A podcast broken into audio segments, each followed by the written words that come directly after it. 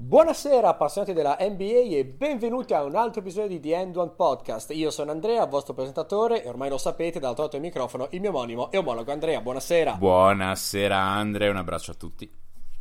Ecco, non c'è due senza tre perché dopo l'esperimento riuscito con l'MVP insider degli insider, signor Cozzi, per l'episodio uh, focus sui Suns, quest'oggi noi replichiamo e quindi ci trasformiamo in un podcast 100% friulano perché per parlare di Spurs abbiamo come ospite il buon Emiliano Naiaretti. Ciao Naia. Buonasera, buonasera a tutti. Ciao Naia. Grandissimo. Dopo cantiamo anche OCBL Cisciela Udi, ma lo cantiamo dopo.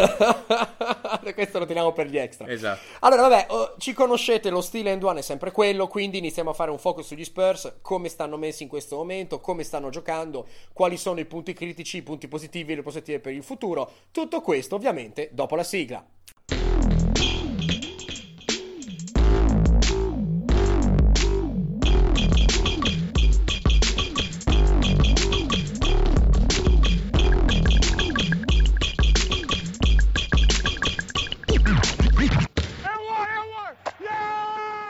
Prima di parlare di Spurs in sé per sé, io devo fare la domanda di rito. Cioè, Naya, perché gli Spurs? Partiamo dal presupposto che ho un background completamente calcistico. Nessun appassionato di basket in famiglia. Qualche amico. Nel 2012 ho cominciato così a guardare le Olimpiadi e l'Argentina, un Manu Ginobili 35enne che faceva magie, l'ultimo torneo importante della generazione dorata e poi lì finale per il terzo quarto posto, persa purtroppo con la Russia, poi da lì cominci a guardare quale squadra, gli Spurs, ci giocava un italiano, eh, c'era poi uno lì un po' vecchietto che tirava un ginocchio e che i suoi 20 punti li metteva a tabellino, ti appassioni, leggi, ti informi e sette anni dopo parli con i due Andrea sul podcast. Mamma mia, ho, ho, ho, ho la pelle d'oca, veramente. No, è... Se, se, se, sembra un po'. Che, sì, no, sembra un po' comunque. Sì, no, ma sembra veramente il discorso d'ingresso di uno che entra in comunità. Siamo molto contenti di, di, di rappresentare questo per la gente. esatto. Allora, tornando sul al basket giocato, uh, gli Spurs sono ora come ora, stiamo registrando martedì sera. Uh, sono ottavi nella Western Conference, record di 33 vinte e 29 perse. Hanno la diciassettesima schedule come livello di difficoltà. Um, per Info, i Kings la diciassettesima, i Clippers la ventunesima, i Lakers l'ottava, i Jazz la trentesima. Uh, sono arrivati allo star break adesso dopo inizio di stagione relativamente positivo, però una flessione nel rodeo trip con 7 sconfitte e una vittoria nelle ultime 8 gare che li ha fatti scendere alla ventitresima posizione per difesa nella Allora, posso, posso fare solo una domanda a Naya, così proprio rendiamo il podcast anche un po' educativo. Eh. Naya, definizione di rodeo trip, anche alla buona. Allora, praticamente ehm, in questo periodo a San Antonio è il periodo del rodeo. L'ATT Arena diventa la Rodeo Arena. Tolto il palche, riempita l'arena e ci corrono i tori e, e te li prendi. Bellissimo, questa cosa qua è fa... Infatti, ogni anno, se voi vedete la, la, schedule, per chi fosse un po' più nuovo dell'NBA, in queste due settimane di febbraio c'è costantemente il rodeo trip, per appunto, e ci ha spiegato perfettamente Naya. Benissimo, Naya, eh, parlaci un po' in generale di quello che pensi della tua squadra. Allora, è stato un periodo complicato, particolarmente complicato perché si, allora, si arrivava da un periodo positivo in cui gli Spurs avevano fatto benissimo, avevano il primo net rating della Lega con un più 15.4, qualcosa del genere, non avevano assenze e si è giunti ad un momento del rodeo trip con White fuori, Gay fuori e da una difesa che era diciassettesima fino al 22 di gennaio si è passati ad una difesa, cioè ultima della Lega, in, in pochissimo tempo. Perché? Perché cioè, White e Gay sono sostanzialmente gli unici giocatori in grado di portare valore, di aggiungere valore sui due lati del campo. Quindi comincia ad essere difficile riuscire a coprire sul perimetro senza quei due giocatori perché comincia ad avere Forbes, Mills, Bellinelli, Bertans che è un difensore decente sul perimetro, però quando si ritrova con i tre più veloci, più piccoli, fatica e così sei sei costretto a far uscire il rim protector che è Aldridge, non uno con i piedi rapidissimi, nemmeno un rim protector di assoluto livello. quindi diventi, diventi vulnerabile. Le cose si fanno veramente difficili quando la tua difesa funziona così.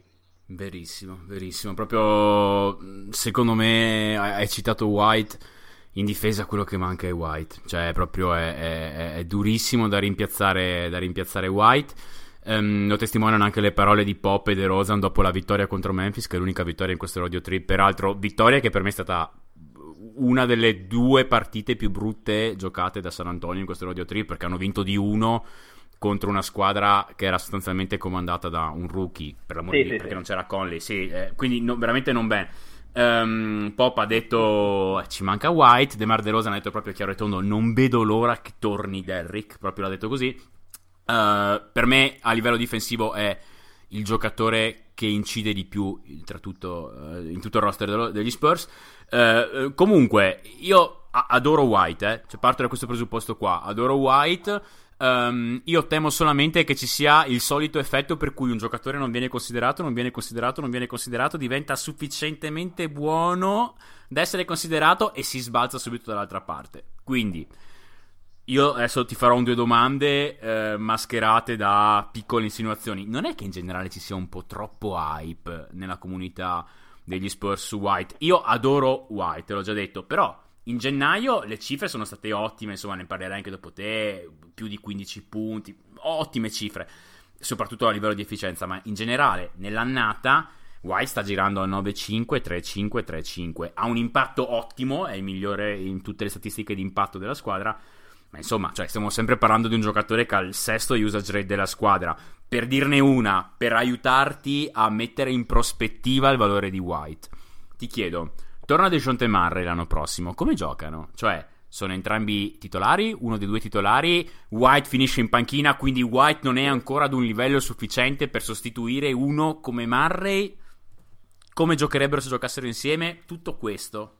Vai. Allora, partiamo dalla sua stagione. Arrivava come campione della G League, con una stagione strepitosa, zero esperienza in NBA è partito male, ah, tirava molto male, era, veniva utilizzato anche in modo un po' discutibile, in angolo, ad aspettare la palla, non giocava al pick and roll, che probabilmente le letture sul pick and roll sono uno dei suoi più grandi pregi. Poi in gennaio, in dicembre gennaio ha fatto molto bene, molto bene, solo che probabilmente è stato un po' favorito anche dal contesto, da, tutto girava, le percentuali erano alte, la difesa funzionava. Eh, quindi sì, diciamo che mm, l'hype è probabilmente troppo alto.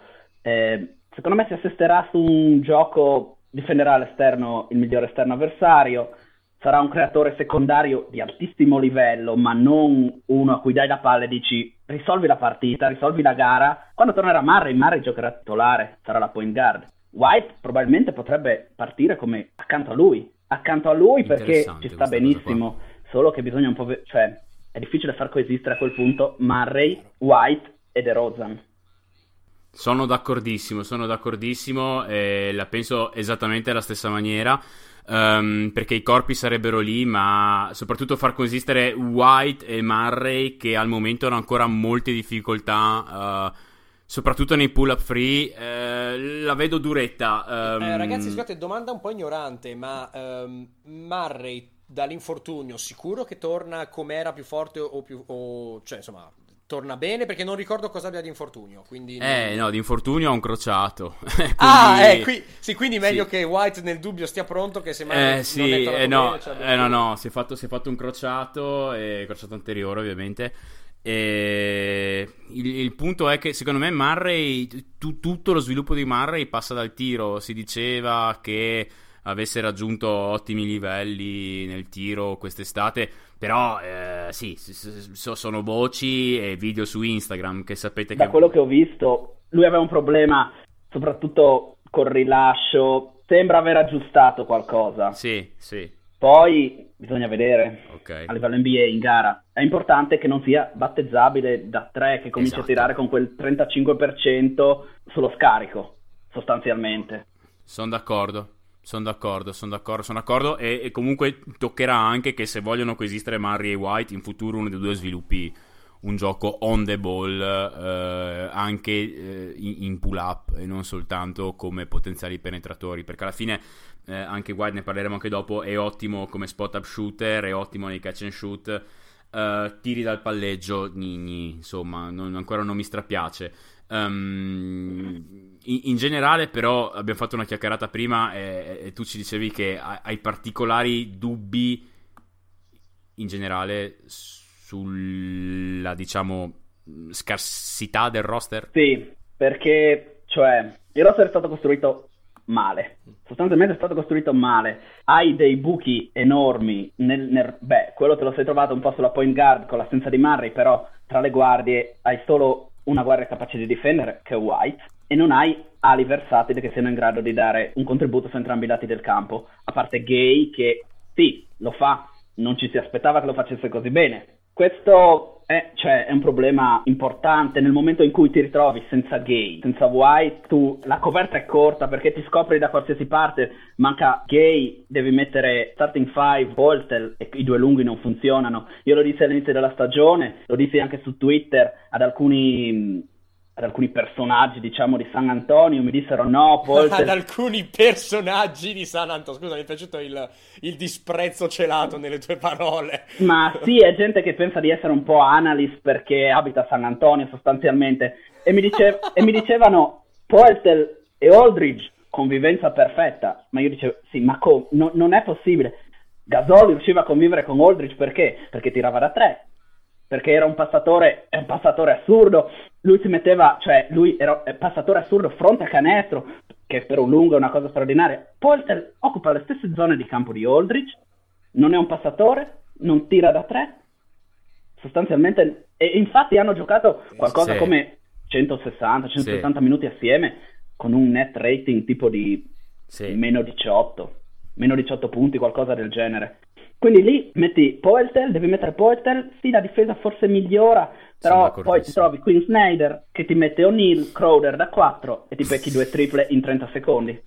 Allucinante sta roba qui, cioè il fatto che O'Neill da 4, la partita l'ho vista anch'io, il fatto che O'Neill da 4 sia stato un grimaldello per una partita credo mi, mi rimarrà, cioè credo che Pop si sia sentito fortemente offeso da questo, veramente una cosa brutta, brutta. Sì, brutta. Sostanzialmente quindi manchi di profondità tra le ali, dei 2, 3, 3, 4, cosa ti manca? Danny Green, Kyle Anderson. Io mi ricordo nella scorsa, non quella, diciamo nella deadline dell'anno scorso, Bufford tentò di, di, fare, di imbastire una trade per Stanley Johnson. Anche io mi chiesi, ma perché Stanley Johnson?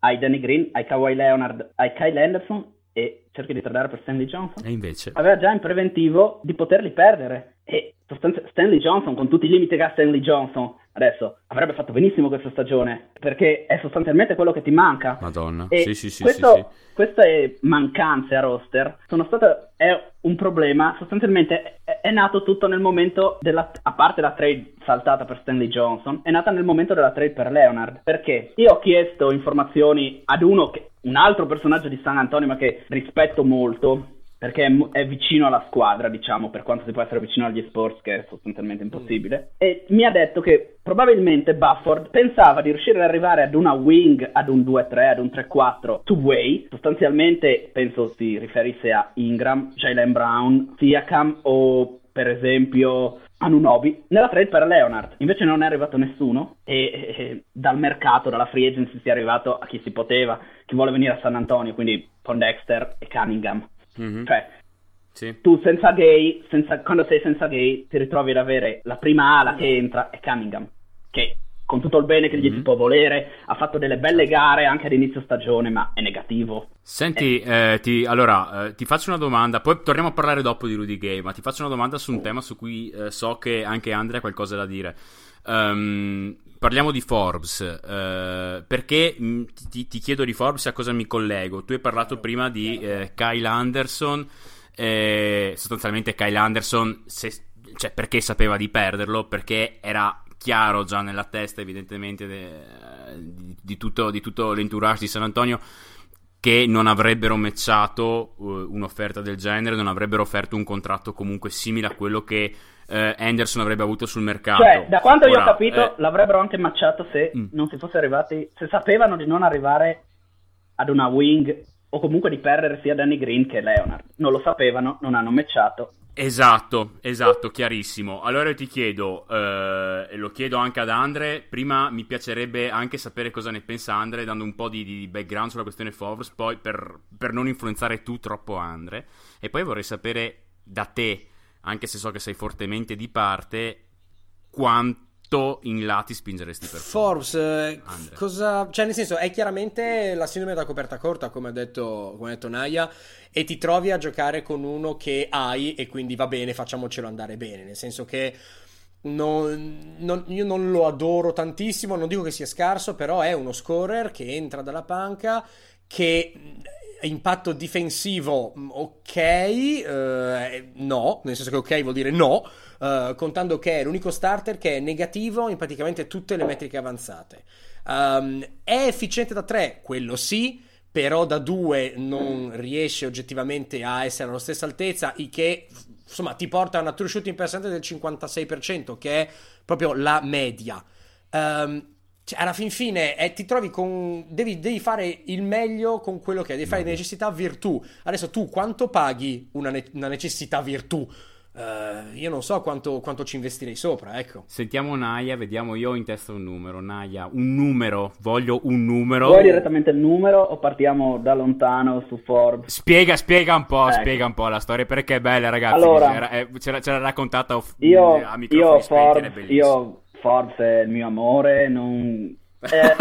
ecco sempre così Ciarniei, cominciano a buttare sempre sul sentimentale la buttano. Forbes mi ha fatto cominciare a seguire il college basketball praticamente, mi ha fatto diventare tifoso di Michigan State, mi ricordo la finale della Big Ten con uh, Valentine e quindi non sono particolarmente obiettivo.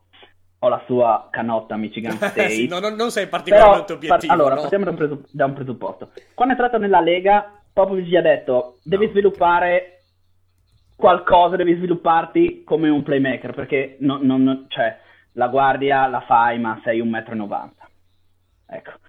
E qualcosa è migliorato può fare qualcosa in più l'iniziatore ha imparato ad utilizzare bene gli screen per prendersi un jumper dal mid range dove è bravo eh, però al ferro veramente fa una fatica mostruosa e, sostanzialmente le sue percentuali crollano lì al ferro in cui è tipo nel 35 percentile tra, tra, le combo guard. Esatto. Nel resto, esatto. nelle altre zone del campo, è sopra la media.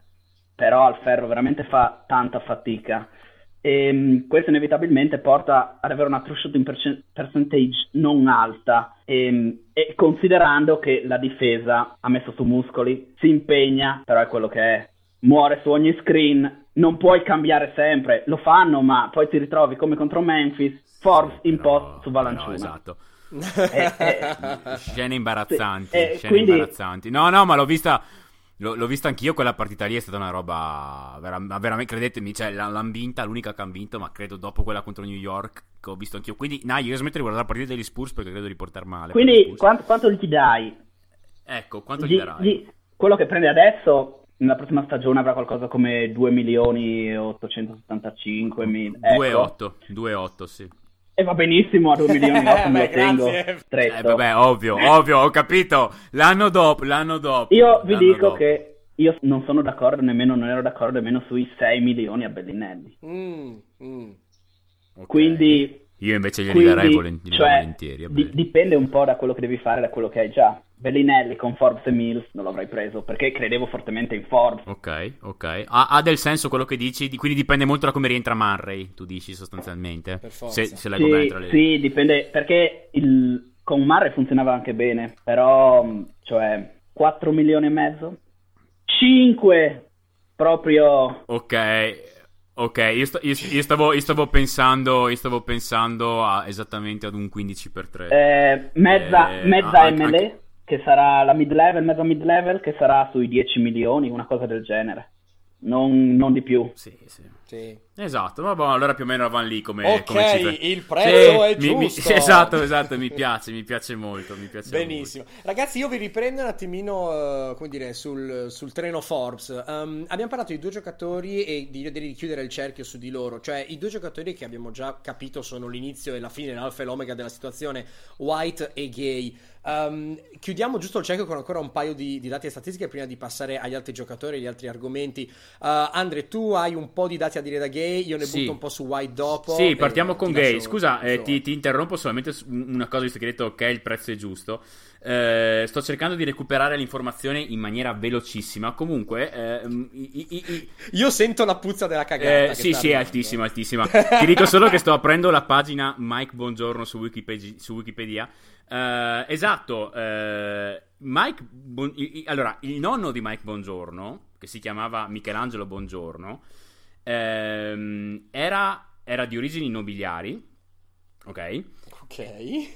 e veniva da un, un famoso capo, cioè il, il- il capostipite della famiglia nobiliare di Mike Bongiorno era Landro Bongiorno, che ha vissuto alla corte del re Manfredi di Sicilia, Eh, aspetta, e aveva l'appellativo di gran scopatore di corte. Che in realtà non era, non era nient'altro che il maggiordomo personale del re. Certo, è quello che scopava per terra. Esatto, però è bellissimo dire cosa fai? Ti faccio sono il gran scopatore di corte. È fantastico. Questa cosa qua sono le cose che, che- che imparo eh, quando ho bisogno di spegnere il cervello al lavoro. Vado sulla pagina di Mike Buongiorno di Wikipedia, non sto scherzando. Cioè, ho schiacciato Mike Buongiorno Wikipedia e sono andato lì e ho letto questa cosa qua. E poi ve le racconto nel podcast. Tornando a bomba Rudy Gay. Esatto. Allora, eh, mi è piaciuto tantissimo il fatto che Naya abbia parlato della difesa di Rudy Gay in primis, perché per me la difesa è la vera narrativa di Rudy Gay quest'anno qua. Um, ho letto e ho sentito molto la narrativa quest'anno qua e l'efficiency di Rudy Gay, ok? Eh, perché vi ricordate, brevissima storia di Rudy Gay. eh, Memphis che fa malissimo con i, i due All-Star che hanno ancora, cioè Conley, Gasol, eh, eh, vendono Gay 56 vittorie di Memphis. eh, lo, va- lo vende a Toronto. Toronto malissimo. Parte malissimo, se non sbaglio, parte qualcosa come 4 e 14 nel primo anno. Lo manda a Sacramento. eh, Toronto finisce l'anno 42-22. eh, vanno a 46-40. eh, Sacramento malissimo. avanti così, ok? Perché? Principalmente perché eh, Gay era perfe- la perfetta unione di volume shooting eh, efficienza molto bassa, difesa molto povera. Vero, Um, vero. L'impressione, l'impressione è proprio il, il tizio che lancia il long two ed è fuori dal mondo. A me In realtà, guarda, te- io- sì, però adesso io ti, io ti leggo i numeri del effective field goal e poi della true shooting dal 2013 in qua. Eh, 50,8 eh, prima l'effective 50,8 49,1 50 50,2 50,6 56,7 uno dice cavolo quest'anno qua ha veramente fatto il botto uno va a leggere la true shooting e, e- i numeri sono gli stessi numeri di prima, tradotti in true shooting sono 56,7, 55,6, 53,8, 55,9, 55,5, 59,8. Cioè il salto c'è, Mhm. ma fa già molta meno impressione, è un salto del mm, 5%, mentre nell'effective era un, un- un salto enorme, era un salto del 15%. Perché questo salto nell'altro shooting è, cos- è un po' più basso rispetto a quello dell'effective? Perché è efficientissimo nei tiri che si prende, ma i tiri che si prende non sono i più efficienti che Eccoci esistano. qua, È la solita perfetto. storia del midrange. Sì, sì, sì, insomma, eh, eh, parlavo prima con Naya, c'è stata un'azione all'inizio della partita contro Toronto che mi ha fatto veramente imbestialire. Cioè, non mi, mi pare proprio Forbes, si è andato in penetrazione si è trovato, ha avuto un raddoppio a canestro, eh, no scusa, un- è stato triplicato a canestro, ha scaricato in punta fuori con una zingarata De Rosan con letteralmente 3 metri liberi perché il suo uomo era andato ad aiutare a canestro. Eh, non si prende la tripla, aspetta che il suo uomo riesca, tenta di batterlo sul primo passo, non ce la fa. Eh, prova comunque a trovarsi mezzo metro a canestro, non lo trova. Scarica in angolo a Gay che ha altri 3 metri per prendersi una tripla. Non se la prende, aspetta che torni fuori il suo uomo. Si prende un contested 2 che mette ovviamente. Però lì hai, hai dato via due triple apertissime per prenderti un contested 2. Che poi li metti perché li metti. Però perché? Vabbè, detto questo, comunque. Beh, c'è da dire che quello è un problema anche di attitude generale un po'. Rifiutare triple, ho Sì. visto spesso rifiutare triple per cosa? Magari dare la palla dentro ad Aldridge, marcato. Che sì, Sì. sono cose un po', boh, sì, tu sì, prendila la tripla. Sì, sì, sì, sono son, son, son d'accordissimo, sono d'accordissimo. Per chiudere il cerchio su Gay, poi eh, del tutto, poi passiamo a White con Andre. Eh, la difesa quest'anno qua è commovente, è davvero la miglior difesa della vita di Gay. Eh, per inciso, è il secondo migliore della squadra per defensive uh, PPM a 1.5, è il settimo tra le power forward, che è una cosa uh, pazzesco. Secondo me è indubbiamente tra i top 3 giocatori di San Antonio quest'anno, forse anche top 2, ma parli- ne parliamo dopo. White. White, lo vedrei bene a San Antonio. allora, no, White, beh, no, ne abbiamo già parlato, non, non, mi dilungherò molto, però giusto per chiudere il cerchio abbiamo parlato del, del suo salto delle statistiche. Uh, nelle, nelle, sue gare precedenti di infortunio. Adesso vediamo come, come si evolverà la cosa. Abbiamo già, abbiamo già visto poss- i possibili scenari. Um, bisogna dire che appunto con lui in campo gli Spurs avevano la miglior difesa della Lega nelle 5 gare precedenti all'infortunio. Eh, ricordiamo che poi sono finiti i 23esimi dopo il crollo. Eh, e appunto il suo apporto per numeri e efficienza va da tutte e due le parti, difesa e attacco. Cioè in attacco girava 15 punti, 4 rimbalzi, 4 assist, una rubata e quasi una stoppata Uh, a gennaio con delle percentuali da 60, 47, 75. Non è poco, assolutamente no, per un giocatore che non in teoria dovrebbe essere il faro del tuo attacco. Uh, anzi, è troppo. Oltretutto, è troppo. esatto. oltretutto, oltretutto, il suo net rating uh, e il suo PIPM uh, erano tutti e due i migliori della squadra. Quindi, chiaramente, comunque la vuoi vedere, attacco, difesa, uh, basic stats, advanced stats, era chiaramente il giocatore che più aveva un impatto sulla, sulla gara. Difendeva, abbiamo, già abbiamo detto, sugli avversari più pericolosi. E la sua assenza, unita a quella metodi prima, uh, di Gay, causa il crollo del castello di carta. E quindi la teoria di Naiaretti, ma copyright della, della coperta troppo corta. Um, sì. Per andare a dare un'occhiata a chi altro c'è, uh, De Rosan. Allora, De Rosan, io butto l'intro e poi vi faccio continuare. Um, quello che si nota è che c'è un po' di difficoltà nello scoring. Quest'anno, quindi quest'anno 2019, gennaio-febbraio, sta girando con più o meno il 47% di effective. È poco.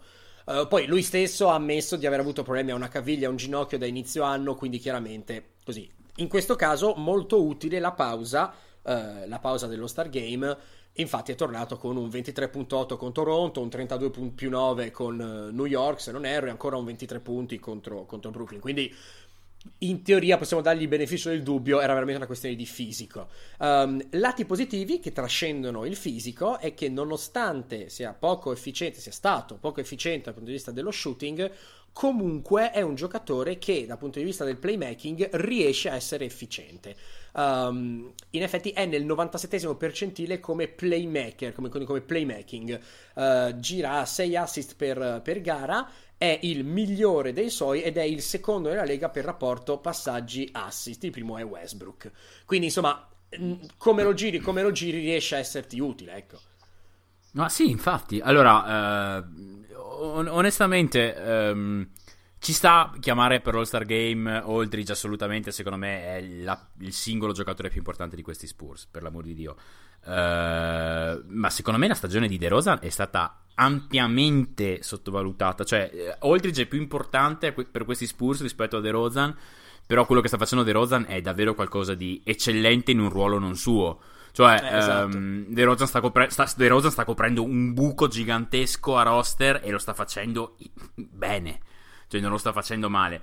La sensazione in generale nel 2019 è che sia semplicemente stanchissimo perché sta giocando una quantità di minuti folle in un ruolo che non è suo perché ha sempre la palla in mano, eh, è sempre quello che deve tirare avanti la baracca. Non è per niente facile quello che sta facendo. Come sapete, io avevo tenuto uh, in conto De Rosan per lo Star Game perché secondo me ci è arrivato nel momento in cui la sua narrativa era peggiore, ma secondo me De Rozan fino a dicembre se tu avessi detto prendo De Rozan e un Aldridge per lo Star Game nessuno avrebbe detto no, niente anzi, anzi, anzi, anzi, anzi. Secondo me la bassa efficienza deriva appunto dalla stanchezza e dalle ragioni fisiche come hai detto tu da questo infortunio qua. Mm, questione del eh, mi pare ne abbiamo parlato prima se, o comunque l- l'ho inferito io non lo so. Um, è crollato anche come assist uh, to turnover ratio negli ultimi due mesi De Rosa, ma la questione è sufficientemente facile. Cali l'efficienza, la gente inizia a lasciarti quei 20-30 cm più per, per prenderti forza. il tiro perché vede che non ti entra, hai meno spazio per creare, hai un assist to turnover ratio più io, basso. Se io fossi un genio matematico saprei dirti cosa comporta con l'apertura orale del giocatore medio NBA avere 30 cm indietro e quanto comporta la proiezione, però vuol dire che in parole povere sono 30 cm eh, in termini assoluti, in termini relativi sono 500 km di spazi che si chiudono sì, in sì, area.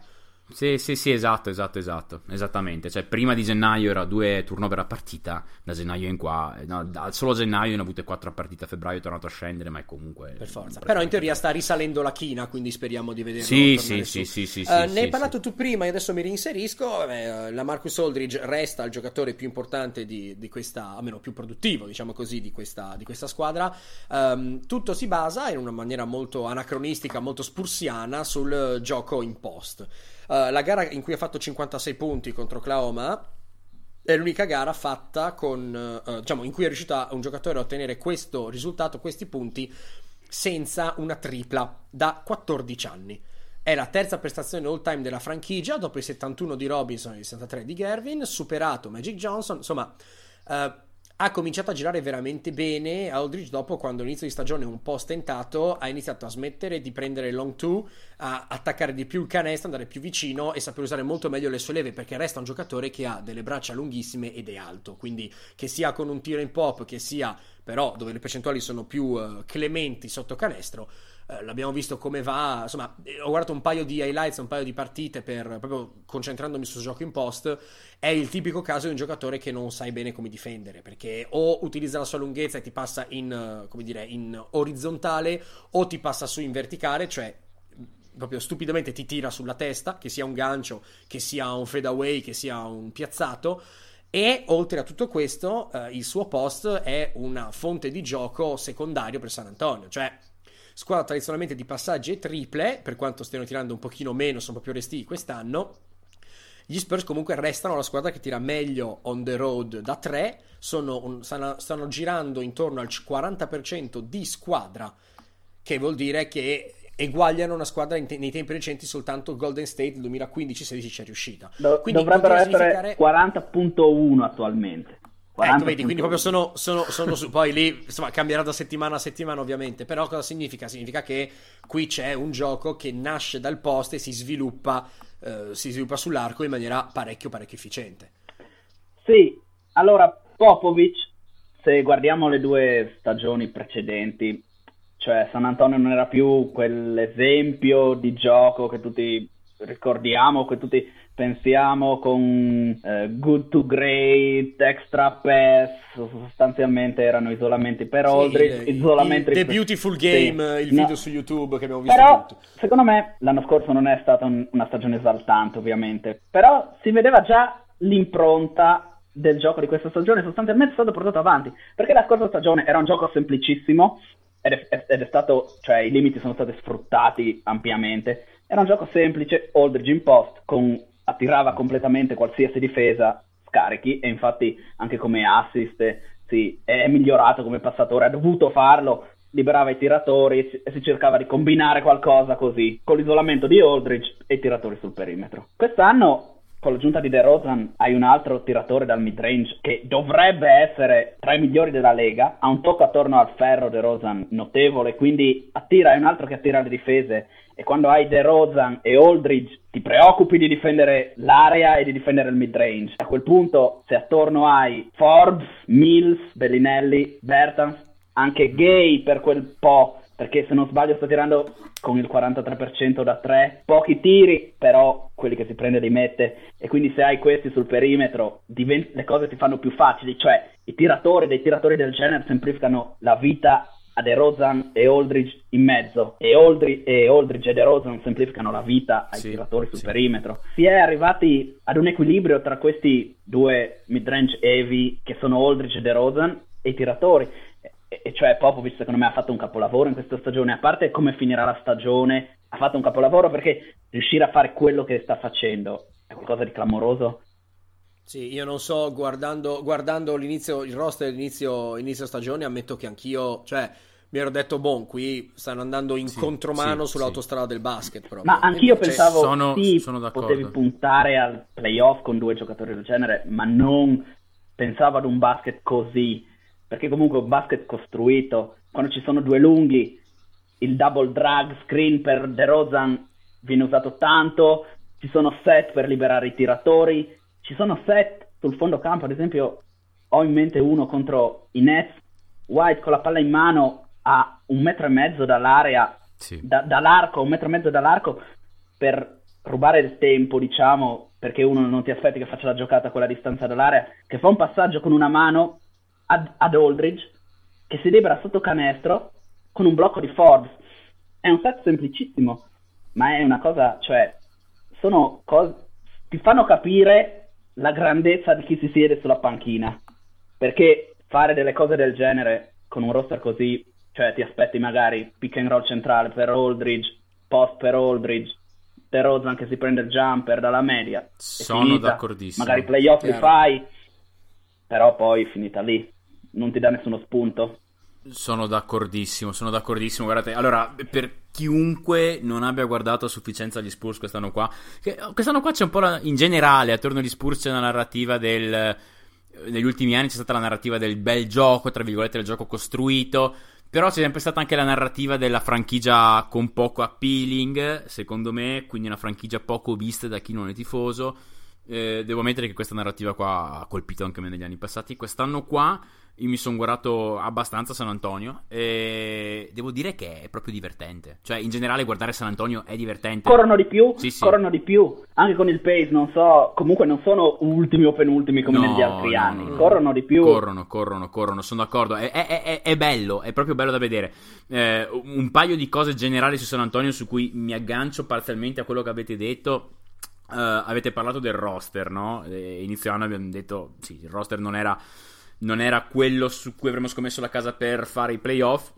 Benché io, se ti ricordi, Andrea, inizio anno ho detto attenzione che secondo me tirano fuori anche quest'anno qua la stagione da 48 vittorie così. Beh, io sì, io ero sicuro di farli i playoff. Eh, Sono sicuro. eh, perché mm, sì, è Li possibile. abbiamo fatti con Aldridge All-Star e basta.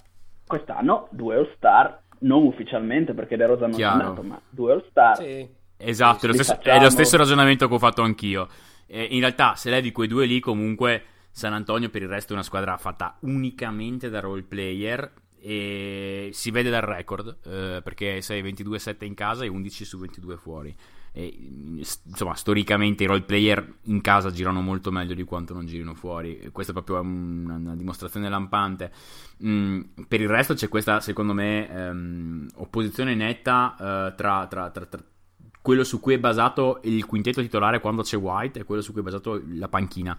Nel senso, mh, e come, come avete detto benissimo voi, il, il quintetto titolare eh, a livello di, diciamo, di scelta dei tiri, di, ehm, di- di- di posizione dei tiri, non è il massimo, benché i set siano fantastici.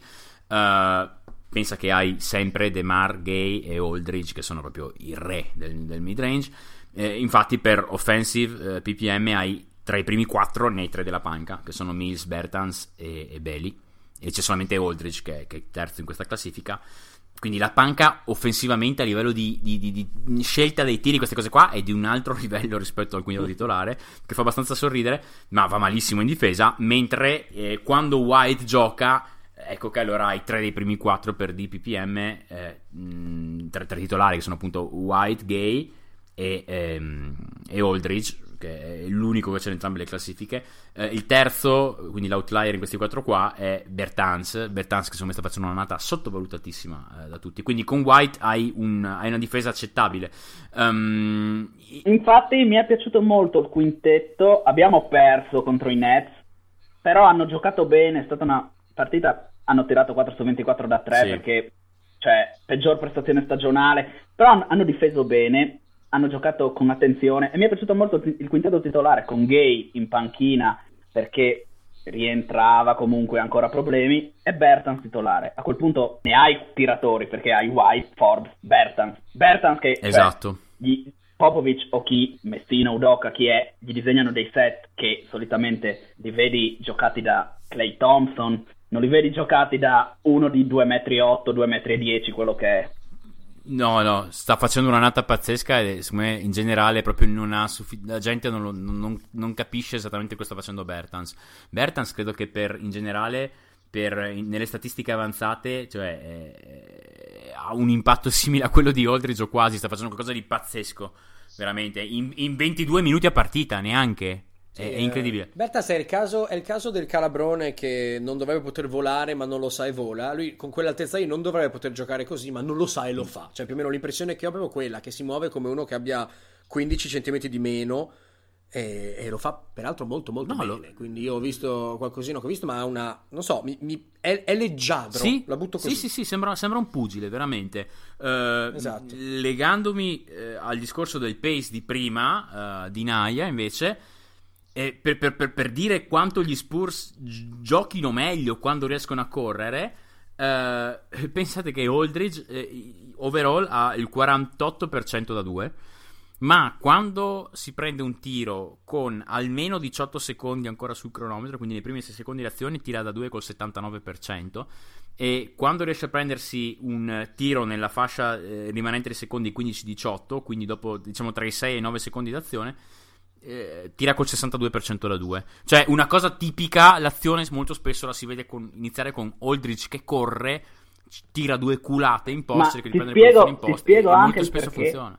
Quando corri, quando in campo hai le line-up che Popovic sta provando dall'inizio dell'anno con due, tre guardie, a quel punto corri, hai quattro giocatori sostanzialmente di solito sul perimetro che sono tiratori perché magari hai Mills, eh, Bellinelli, Gay e Bertans e Aldridge in mezzo all'area fa il vuoto.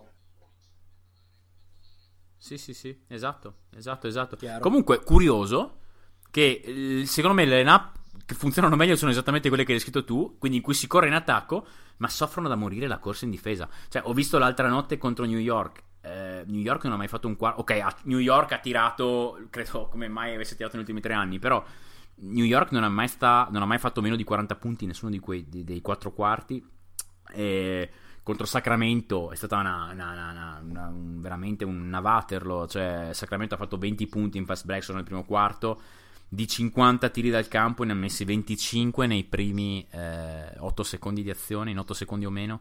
Cioè il problema grosso per me è la difesa eh, contro le squadre che corrono. E allora torniamo direttamente a una domanda retorica eh, su cui tu hai già risposto prima, quindi non serve rispondere di nuovo. Ma Stoloni Walker perché qua tornerebbe veramente utile. Eh, co, co, co, insomma, Walker potrebbe potenzialmente essere quel ci, tipo di giocatore. Ci tengo là. a dire un momento due cose. Eh, ci sono questi problemi in difesa, ci sono stati, hanno subito nelle ultime dieci gare il, il peggior nu- sì, numero di punti, fast break, qualcosa del genere, tipo 22, una cosa... Comunque hanno tipo raddoppiato i punti rispetto ai migliori, alle migliori 10 gare, cose assurde e la panchina ha provato di tutto per migliorare la difesa. Cioè, io nel rodeo trip, e non ho visto tutte le gare, io ho visto una semizona contro Utah che è stata distrutta da Crowder e O'Neill da 4. Ho visto una zona contro i Nets e ho visto una difesa che cambiava su tutto quando c'erano De, eh, De Rozan, Bertans e in campo per avere lunghezza, che cambiava su tutto contro Memphis. Hanno provato di tutto, ma tutto ha funzionato poco perché cioè, cambi l'ordine dei fattori, ma il prodotto è sempre quello. Non è che metti una semizona e i difensori diventano Mills, diventa un difensore clamoroso. no, no, è vero, è vero, è vero, è vero. Cioè, c'hai, c'hai esatto. ragione, c'hai ragione. Domanda velocissima per tutti e due. E poi passiamo più che altro a, a vedere l'aspetto futuro della squadra. Um, quali sono secondo voi stati i 5 migliori giocatori di San Antonio quest'anno? Allora, ditemi. Eh, allora, io vi dico i miei, poi dopo voi mi dite cosa ne pensate. Per me, primo Aldridge, secondo De Rosan, terzo Gay, quarto White, quinto Bertans. un... Vai, An- vai, uno dei io. Io, io, io, pecco, io pecco di assenza di fantasia, però sto cercando un ordine diverso dal tuo, ma non riesco a trovarlo. Cioè. Perché, perché sì, perché appunto, sai, De Rosa e Lamar abbiamo già parlato prima, il fatto che eh, appunto Lamar, tra virgolette, ha sorpassato De Rosan causa eh, acciacchi di gioco. Uh, Gay sta benissimo in terza posizione, fa il 3 come, come nel, nella sua carriera. abbiamo visto anche questa volta perché. White, per quanto il ruolo sia piccolo, ha ereditato le, le scarpe di Murray e abbiamo visto cosa succede con e senza e dalla panca chi tu tieni da, oh, dalla panca insomma diciamo togliendo i giocatori di, di più grande più grande effetto tu chi, chi prendi? Cioè, Belli, uh, ok, Mills è un po' monodimensionale, tieni Bertans se non altro per quello che ha fatto. Io devo peccare di assenza di fantasia e sposare giustificando la tua scelta. Non so se Naya ha un, un allora, alternativo. Al primo posto non riesco, cioè, non riesco a dire chiaramente chi è al primo posto. Aldridge mm. è il perno perché senza Aldridge non tiri con quelle percentuali non riesci a giocare come gioca San Antonio. Però De Rozan, cioè, ha avuto un peso sulle sue spalle clamoroso. Si è trovato anche ultimamente senza White. E, e chi porta la palla? Nessuno può portarla a De Rozan. Mills, Mills. Da palleggiatore, Mills, con tutto il bene che gli vuole Popovic, con tutto il bene che gli voglio Mills da palleggiatore, no. E quindi io non riesco a dire chi è primo tra i due. È veramente difficile. Io ero per De Rosan all'All-Star Game, non per Aldridge, ero per De Rosan. Anch'io, anch'io, mm. anch'io, se ti ricordi Andre... Al secondo posto, quindi diciamo un primo ex equo, quindi al terzo, diciamo. Sì, sì, sì, sì Gay, perché quello che porta Gay sui due lati non lo porta nessuno nel, diciamo, nel roster a quel livello White, White ovviamente, perché si sente la mancanza e quindi è Bertans. Bertans è una macchina, non dico quindi altro. Stiamo, stiamo tutti Voglio fare una menzione insomma, semplicemente per Polter. Mm. Il cocco che... di Andre, esattamente, il cocco di Andre. Eh, sì, Ma... no, Polter non mi... Penso, ho perso diciamo il conto degli insulti che si è preso ad inizio anno dal coaching staff perché entrava in campo, giocava tre minuti, perdeva, perdeva una palla, sbagliava un passaggio, veniva tolto, non rientrava più. Era così, io mi ero ricordo esattamente con, con, con Minnesota e non so se partiva dall'inizio o comunque è entrato, ha perso una palla, ha sbagliato un passaggio per Aldridge o comunque è stato tolto, non è rientrato, ha giocato tre minuti o cinque, qualcosa del genere. Però poi ha fatto vedere nel periodo dicembre-gennaio che uno come lui, un rim protector di quel genere, con White, White Poltel difende il pick and roll in maniera notevole e ha fatto vedere belle cose, sta migliorando, non sarà mai un, è solo un finisher in attacco, cosa fa? Porta dei blocchi, qualche end off, ma non è ancora un passatore, non dà, cioè non, non spazia al campo, però mi piace pensare che possa fare bene, anche perché sì, altrimenti tra i lunghi siamo molto molto a corto in futuro. Eh sì, bisogna investire molto molto sul futuro. Guarda, si parla di futuro, mi faccio un auto assist. Uh, siamo in chiusura di episodio. Vi chiedo in 5 minuti di darmi la vostra visione per dove si va da adesso in poi e soprattutto cosa accadrà con, uh, con Pop. Resta, se ne va, quando se ne va, quando resta, resta lì finché non muore, eccetera, eccetera. Quindi futuro e Pop. Allora vado io, vai tu vai, Andrea. Vai, Naya, vai, vai. Vado io. Allora, futuro, prima cosa, finire la stagione, speriamo i playoff, poi si uscirà al primo turno, giocheremo a basket, bene. Poi c'è, poi c'è il draft. Al draft abbiamo due scelte, la nostra è quella di Toronto, sì, senza contare quella del secondo giro. E, e, e ci sono dei dubbi su queste scelte perché due scelte al primo giro sono due rookie con dei contratti garantiti e avresti a roster due rookie, Lonnie Walker, Metu, tutti garantiti e se hai quattro giocatori che magari non sono nelle rotazioni, poi la cosa comincia a farsi difficile da gestire su una regular season da 82 gare. E quindi cosa fai? Scambi una scelta? Io devo dire che non mi dispiaceva l'idea di provare a scambiarla alla deadline per Prince, mi sarebbe piaciuto, Mm-hmm. Prince, secondo me, è quel giocatore lì che attacca e basta perché Atlanta. San Antonio tornerebbe il, tri- il, il, giocatore difensivo che era in uscita dal college. Secondo me, quindi, o la scam- potrebbero, non sono sicuro, potrebbero scambiarla oppure sì. potrebbero scegliere un europeo e lasciarlo sì. in Europa. Chiaro. O scambiarla è difficile, ma per delle seconde, le seconde non sono garantite, non devi dargli il contratto, non devi dargli lo spot a roster. Sì. Quindi è un, è un po' difficile. E dico solo una cosa: non so se arriverà ma penso che Popovic e Bufford faranno di tutto, di tutto, per arrivare a John Tay Porter. Perché? Perché l'anno scorso è uscito il rumor che dopo i workout Popovic si era innamorato di Jontai. So, Secondo me, ecco, guarda, guarda mi sarei tagliato un dito quel nome lì. Jontai se la guarda prima di andare a letto, magari gli dà il bacino della buonanotte e la mette via. Cioè, in pratica, sto qua gli è morta la farà... moglie e si mette a limonare con futuri giocatori. Cioè, cos'è sta cosa, no? non si può. Futuri dominatori. Ah, ah, ecco. Eh, c'è la distinzione. Qua la scienza alza le mani. Comunque, eh, no, una cosa solo su quello che hai detto, Naya. Per me il 99% della Ma penso anch'io. Buffer è stato visto in Europa. Non so esattamente dove, non si sa niente naturalmente perché sono elusivi, ma è stato visto in Europa. Quindi Spurs, potrebbe essere. In free agency, parliamo della free agency. In free agency non hai grande spazio di manovra. Taglieranno Gasol?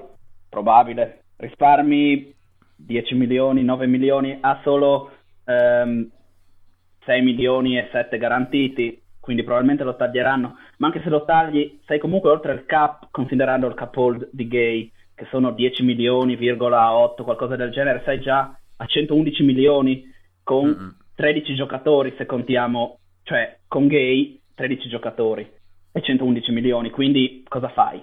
La mid-level, la biannual che penso abbiano ancora e, e basta. Ah, c'è una cosa da dire, finiamo, non, abbia, non, avremo più dead money perché finiamo di pagare Ginobili e finiamo di pagare Duncan. Ecco. Madonna, incredibile, madonna, pazzesco. Allora, guarda, mi collego velocissimamente io con la seconda domanda che ha fatto Andre. Ehm, questione allenatore, questione Popovic, cosa succede? Ehm, io ho la sensazione che Popovic voglia vincere le Olimpiadi e poi andarsene e basta, cioè proprio chiudere tutto. Ehm, è un Popovic molto diverso, quello che ho visto quest'anno qua. È, è, è, è troppo allegro. Uh, a me è impressionato. Uh, stavo leggendo un articolo, non mi ricordo di chi. Uh, di, di, un qualche reporter di New York. Qua torniamo alla seconda puntata del Cosa leggi in bagno. Oltre a um, pagina Wikipedia di Mike Buongiorno, leggo anche i report delle partite di New York. Wikipedia di Mike Buongiorno. c'era questo giornalista che si diceva molto sorpreso del fatto che Uh, questa è stata la, sostanzialmente la sequenza di eventi dell'altra sera nel post partita uh, al Madison Square Garden um, contro San Antonio.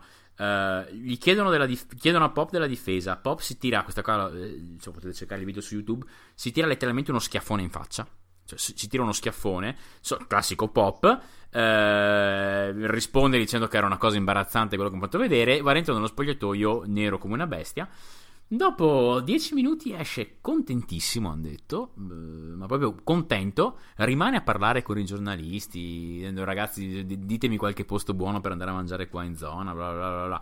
Per, cioè, per amor di Dio, ci può stare che sia per sdrammatizzare la, la sconfitta, può essere qualsiasi cosa, semplicemente non è da Popovic, cioè non è, non è Popovic. Secondo me ha, ormai ha capito che sì, questa stagione qua lui gioca deve avere qualcosa in più. Quello che arriva, secondo me, anche, quella, esatto, anche, esatto, anche esatto, in esatto. panchina, quando è in panchina lo vedi, magari mettiamo uno a caso, Forbes muore su uno screen o qualcosa del genere. Messina si arrabbia, Udoka si arrabbia, Becky si arrabbia, Popovic se la ride, guarda, così. Sì, sì, è vero, è vero, è vero, è vero. No, ma è, è palese questo, non proprio è, è, gli interessa proprio di lasciare una un, di, di, lasciare un segno anche a livello personale, secondo me. Vuole, vuole, lasciare un po' di serenità nell'ambiente, ecco. Questa è l'impressione che ho io, ma eh, secondo me 95% dopo il 2020 Sì, sì, ma c'era mi ricordo sempre come uno spirito alleggia quel vecchio rumor che una persona vicina a Popovic avrebbe detto che non vuole continuare dopo il 2020. E, e lì a quel punto si aprono le possibilità, perché chi prende il posto di... cioè è una panchina pesante, è pesantissima, è, è un incarico mostruoso perché può spaventare un incarico del genere, sostituire Popovic e Messina, Timo Messina, secondo me è molto bravo anche con i giovani, ha lavorato molto con, so ha lavorato molto con Kyle Anderson, con Murray, con Forbes, però secondo me non, ha, non è la personalità per avere una panchina del genere. Udoka, parlano molto bene di Udoka, è stato cercato da molte franchigie, sembra che Popovic lo stimi molto, però un giovane così, senza esperienze, è un po' difficile. Poi c'è Becky. Beh, che poi potrebbe, potrebbe anche essere in realtà secondo me il cambio, cioè nel senso proprio fai un cambio di rotta, nel senso che prendi uno cresciuto nella cantera, però non metti un, un giocatore, cioè un, un allenatore già formato con l'idea di questo è l'eredità di pop, bam, sulla schiena. Magari ne metti uno che ti è cresciuto in casa, che sai che ha talento, ma con l'idea di giocare un po'... Insomma, e, e, se metti, e, se metti, la prima donna? Eh! Se metti Becky Sim? Sarebbe una gran figata. Sarebbe veramente una gran dicono. Dicono che sia capacissima e che sia... che sappia tenere i rapporti molto bene con lo spogliatoio e sia molto apprezzata. È stata cercata in estate da Colorado, Colorado State, comunque da un college e ha rifiutato. Era stata cer- cercata per fare il general manager, mi sembra, ed ha rifiutato. Quindi la volontà di rimanere a San Antonio c'è. Io l'ultimo nome che faccio, abbiamo parlato anche delle Olimpiadi del 2020, è Jay Wright con Villanova. Ha vinto tutto, una motion, quattro fuori, uno dentro. Il gioco è quello. Popovic lo ha voluto come vice alle Olimpiadi lo apprezza molto. Wishful thinking, Naya. Wishful thinking. Sì. Ti piacerebbe, mm, right? Mm. Eh? Ti piacerebbe. Però guarda che si, tro- si, trova molto bene Villanova, right? Sì, io ho un, altro, ho un, altro, sogno che probabilmente, cioè non è un sogno, mi piacerebbe. Non so se gli Spurs, però mi piacerebbe vederlo in NBA il prossimo anno. Mi ricorda Snyder, anche se è un po' più vecchio, è il coach di Nevada, Musselman, che è veramente, mm-hmm. secondo me, uno che pensa basket, adatto al basket moderno e io consiglio di andare a vedere i suoi tweet perché veramente fa capire come si cambia la mentalità di una squadra. Nevada si giocherà la March Madness, cercherà di andare alle Final Four e ha, non ha nemmeno il budget più alto della sua conference che è, non è nemmeno una, cioè nel, nella, nella parte più importante del college, è una mid-major, quindi fa veramente, è un allenatore che fa capire come si cambia una cultura. Bene, Naya ci ha dato anche già la pubblicità e il gancio per i prossimi episodi dedicati all'NCAA, quindi spoilerone, eh, stanno arrivando, sono in cantiere. Uh, io faccio il wrap up della situazione, ringrazio come sempre Andrea mio copilota e il buon Naya che si è unito a noi per questa giornata, per questa panoramica sugli Spurs. Come sempre un ringraziamento e un abbraccio. Un grazie a tutti, una, un grazie enorme a Naya. Ciao a tutti. Vi saluto, vi saluto e vi ricordo, vi dico solo uscendo una cosa, vi ricordo che mm, nel 2021 gli Spurs saranno in finale di conference. Oh, ok, ok, tireremo fuori queste cose. Ovviamente saranno in finale di conference contro i Suns. Buona serata. ciao, ciao. Vabbè, bon, abbiamo finito con le cagate. Ciao a tutti.